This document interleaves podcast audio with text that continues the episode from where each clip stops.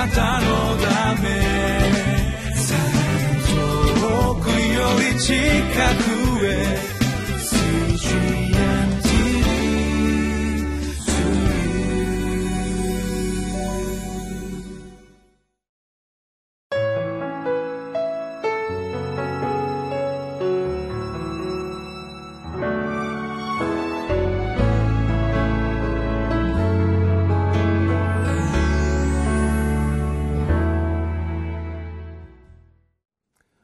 皆さんこんにちは。5月17日のリビングライフの時間です。私はひばりごうかバイブルチャーチの牧師をしております野田勝利と申します。今日も皆様と一緒に聖書の御言葉を味わい分かち合っていきたいと思います、えー、今年の春、えー、春休みの時ですけども毎年恒例の教会の行事で、えー、教会学校小学生の子どもたちの春のお泊まりキャンプがあってその1日目に遠足に出かけました、えー、動物園に出かけたわけですけどもその時に子どもたちが本当に喜んだことがありました。それは動物とこう触れ合うコーナーがありましてその中でポニーという小さな馬に、えー、小学生の子どもたちが、まあ、順番に乗ることができるというそのようなコーナーがありまして、まあ、10人ぐらいいた小学生たちはみんな乗りたいと言いまして、まあ、1人、えー、200円ずつ払ってえー、ですね、え、順番をに待ってですねみんなポニーにこう乗ったのであります、えー、もう本当に、えー、馬といっても小さい、えー、馬なんですけどもその馬にちょこんとこう乗って、え、帽子をかぶってほんの一周ですね、え、ぐるっとこうですね飼育員の人に連れられて回ってきて交代するだけの短い、え、時間なんですけどでもその時の子供たちが、え、ですね、まあ、ちょっとこう緊張しながらでもあ自分は今馬に乗ってるんだっていうこうちょっとみんなそれぞれこう誇らしげな嬉しそうな、まあ、姿を見ることができて私は一生懸命写真やビデオを撮りながらあよかったな、えー、でそしてみんなこう帰ってからもうポニーに乗れたのが一番良かったってこう言ってくれてまあ一つの春の良い思い出になっているわけであります。えー、今日皆さんと一緒にこのゼカリア書1章1節から21節悪い道を離れて主に帰りましょうということで学んでいきたいと思いますが今日は今日からこうゼカリア書という予言書を学んでいきますが目視文学といって不思議な光景が予言として、えー、この出てくる中ですが、えー、今日いきなり最初に出てくる予言の中には馬が出てきます。私たちにとって馬というのは、まあ、なかなか動物園に行かないと見れないような生き物ですが当時の人たちにとっては非常に身近なものであり実はよくこの予言やこの目視文学にこう出てくる、存在であります。皆さんが今日この御言葉を読んでどのような馬を想像されるか分かりませんが是非想像力を働かせながら味わっていきたいと思います。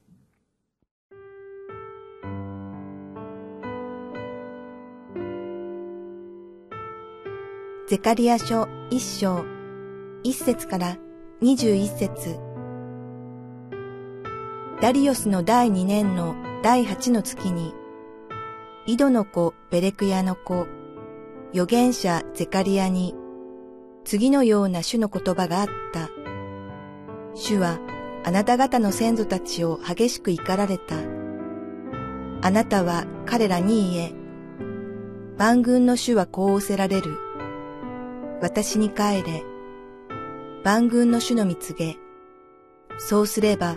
私もあなた方に帰る。と万軍の主は仰せられる。あなた方の先祖たちのようであってはならない。先の預言者たちが彼らに叫んで、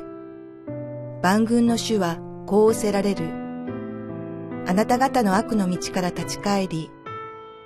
あなた方の悪い技を悔い改めよと言ったのに、彼らは私に聞き従わず、私に耳を傾けもしなかった。主の蜜げ。あなた方の先祖たちは今、どこにいるのか。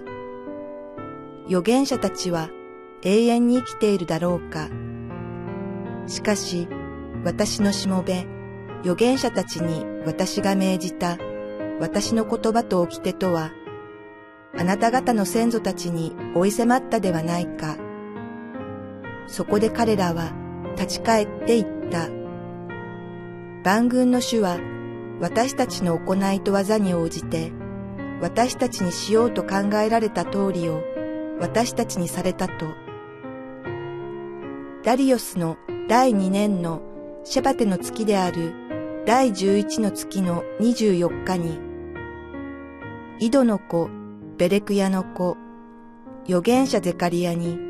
次のような種の言葉があった。夜、私が見ると、なんと一人の人が赤い馬に乗っていた。その人は谷底にあるミルトスの木の間に立っていた。彼の後ろに赤や栗毛や白い馬がいた。私が、主よ、これらは何ですか？と尋ねると、私と話していた見つかいが、これらが何かあなたに示そうと私に言った。ミルトスの木の間に立っていた人が答えて言った。これらは地を行き巡るために主が使わされたものだ。すると、これらはミルトスの木の間に立っている主の使いに答えて言った。私たちは地を行き巡りましたが、まさに全地は安らかで穏やかでした。主の使いは答えて言った。万軍の主よ、いつまであなたはエルサレムとユダの町々に憐れみを施されないのですか？あなたが呪って70年になります。すると主は私と話していた見つかいに良い言葉、慰めの言葉で答えられた。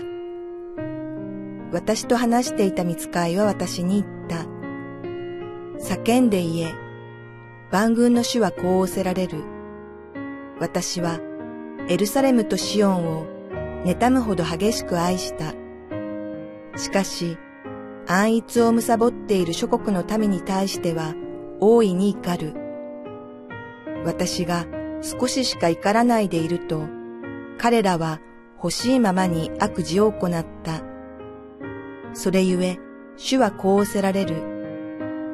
私は憐れみをもってエルサレムに帰る。そこに私の宮が建て直される。万軍の主の蜜げ。はかり縄はエルサレムの上に張られる。もう一度叫んで言え。万軍の主はこう仰せられる。私の町々には再び良いものが散り乱れる。主は再びシオンを慰め、エルサレムを再び選ぶ。私が目を上げてみると、なんと四つの角があった。私が私と話していた見つかいに、これらは何ですか？と尋ねると、彼は私に言った。これらはユダとイスラエルとエルサレムとを散らした角だ。その時、主は四人の職人を私に見せてくださった。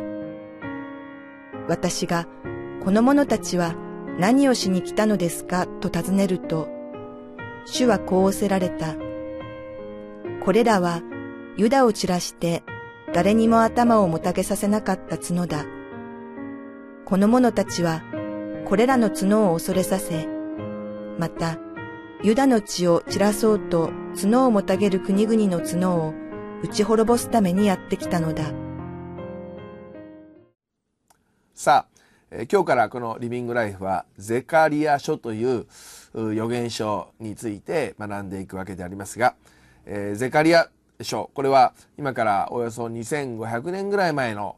出来事を描いたあー書物であるということができます。ゼカリアというのはえー当時バビロニアに捕虜として連れて行かれた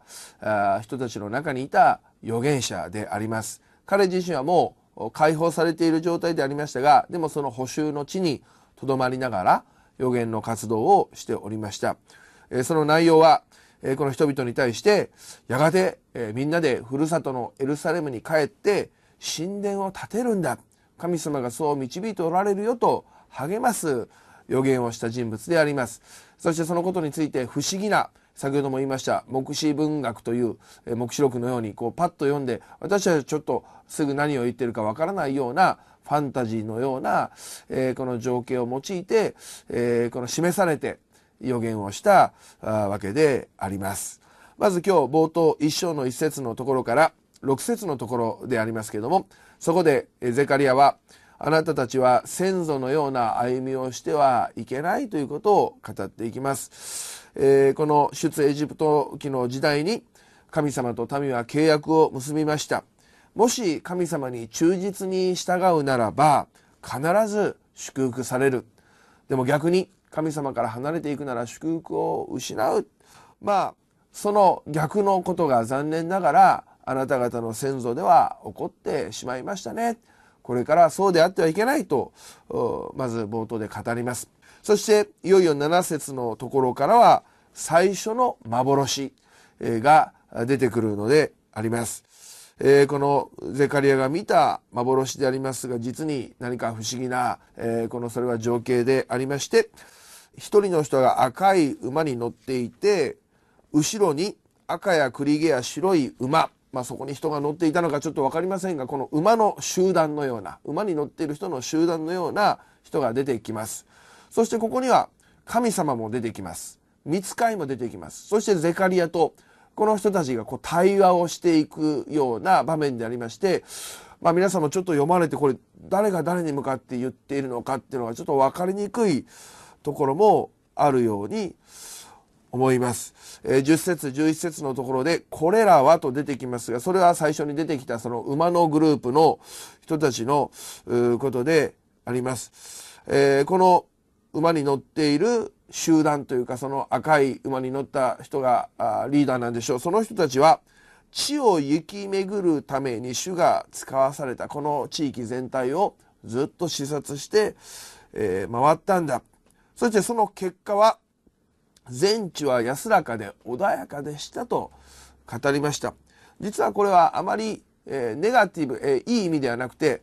ネガティブな意味であると専門家の方は解説します。すなわち全地は安らかで穏やかでした。まだ神様に敵対した諸国は滅ぼされていませんでしたという、えー、彼は安心してまだ暮らしている状態でしたというレポートが、えー、されたのであります。それに対して主の使いが、どうして敵が滅ぼされないんでしょうか、えー、この神様の民であるエルサレムやユダの人々たちにはもう祝福がないんでしょうか？もう70年になります。そのように、えー、問いかけていくのに対して神様が語られる番組の主はこう仰せられると、語られていくのであります。私はエルサレムとシオンを妬むほど激しく愛したよ。まるで恋人同士のような愛で、えー、この強い愛を持って神様は今も神の民を愛しておられる。そして神の民に敵対してきた諸国については怒っている。15節私が少ししか怒らないでいると彼らは欲しいままに悪事を行った。これは神様がイスラエルの民を懲らしめているのに乗じてイスラエルを攻撃した、えー、周りの諸国に対しては神様は復讐をされる、えー、そのように、えー、お告げがあったのであります。そしてこの幻の結論として17節においては私の町々には再び良いものが散り乱れる。主は再びシオンを慰めエルサレムを再び選ぶ。新教学では再び恵みで溢れる。大丈夫。神様の愛は変わらずこれから苦しみの時代を経てまた民は大きく祝福され慰められるようになると語られました。そして18節からは2つ目の幻がありまして4つの角が職人たちによって打ち砕かれていく。この4つの角というのはおそらくまあ四方という意味だと思いますけど角というのはイスラエルを攻撃した諸国を象徴するものであります。はっきりは分かりません。アッシリアなのか、バビロンなのか、エジプトなのか、ペルシャなのか、はっきり書かれていませんが、おそらくそのような強大な国のことを意味していると思います。それらの国々もやがて滅ぼされていく。そして先ほどの予言、幻にあったように、再び恵みと慰めがイスラエルに訪れる。今日このメッセージを私たちも覚えたいと思います。もしかしたら長く試練の時期が続いたかもしれない。苦しいところを通ったかもしれません。でも皆さんにとっての祝福と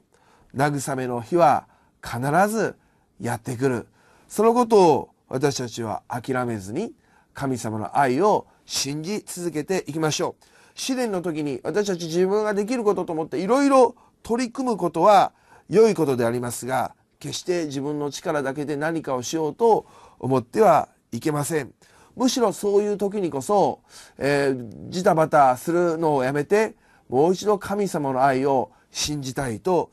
思います。神様は私たちを本当に恋人のように愛してくださって私たちに悪を行った者に対してはもう復讐までしてあげるよとまでここで語っておられるような強い愛を今日このメッセージを聞いておられる皆さんも、えー、受け止めておられるんだ神様に愛されているんだそのことを信じていただきたいと思います。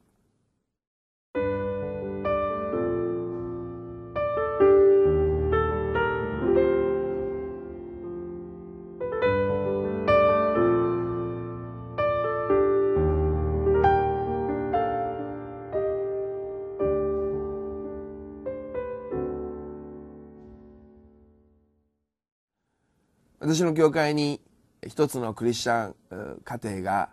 おられます、えー、お父さんお母さんも一番初期から教会を支えてきてくださった方々です。私が5年半前、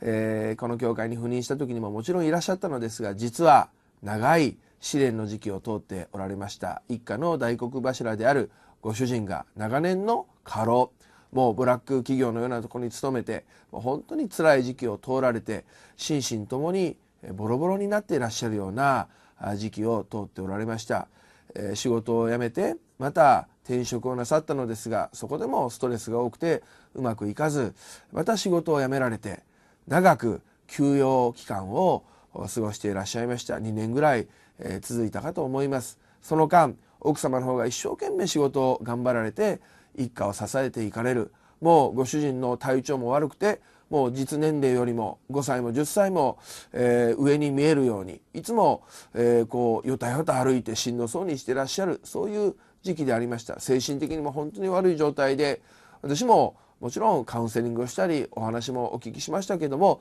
何かいつも精神が追い詰められていて悪い妄想に取りつかれてらっしゃるような時期も通られたのであります。正直言って私が何かカウンセリングをして、えー、このよくできるような本当にものではないと思いました。でもそういった中でもそのご家族は忠実に神様と共に歩みそのご主人も奥様も一生懸命神様を礼拝しながら歩んでこられました。少しずつ少しずつ冬の寒さが和らいで春が近づいていくように神様の祝福神様の恵みと慰めがその家族の中に溢れていきました。今そのご主人は本当に心身が強められて今度は逆に実年齢よりも5歳も10歳も若く見えるように何か毎年若返っていきますねというぐらい健康になられて新しい仕事職場での仕事もうまくいき、えー、また家族の関係も良くなり、えー、子供さんたち試練を通られた時期もありますが乗り越ええそれぞれ大学であり専門学校であり高校であり進学もうまくいって本当に素晴らしい恵みの時期に通っていらっしゃるのであります。今日このメッセージを聞いていらっしゃる皆さんも本当に暗い時期辛い時期を通っていらっしゃると方もおられるかもしれませんが必ずまた恵みと慰めがあふれる時が来る。そのことを信じていただきたいと思います。一言お祈りします。イエス様私たちは長い試練と暗闇の中で絶望しそうになる時がありますがでも今日あなたに目を向けます。あなたの愛は変わりません。あなたの約束は変わりません。必ずあなたが私たちの問題敵を打ち砕いてくださって私たちの人生にあなたの恵みと慰めがあふれる時が来ます。そのことを信じることができるように導いてください。主イエスキリストの皆によってお祈りいたします。アーメン。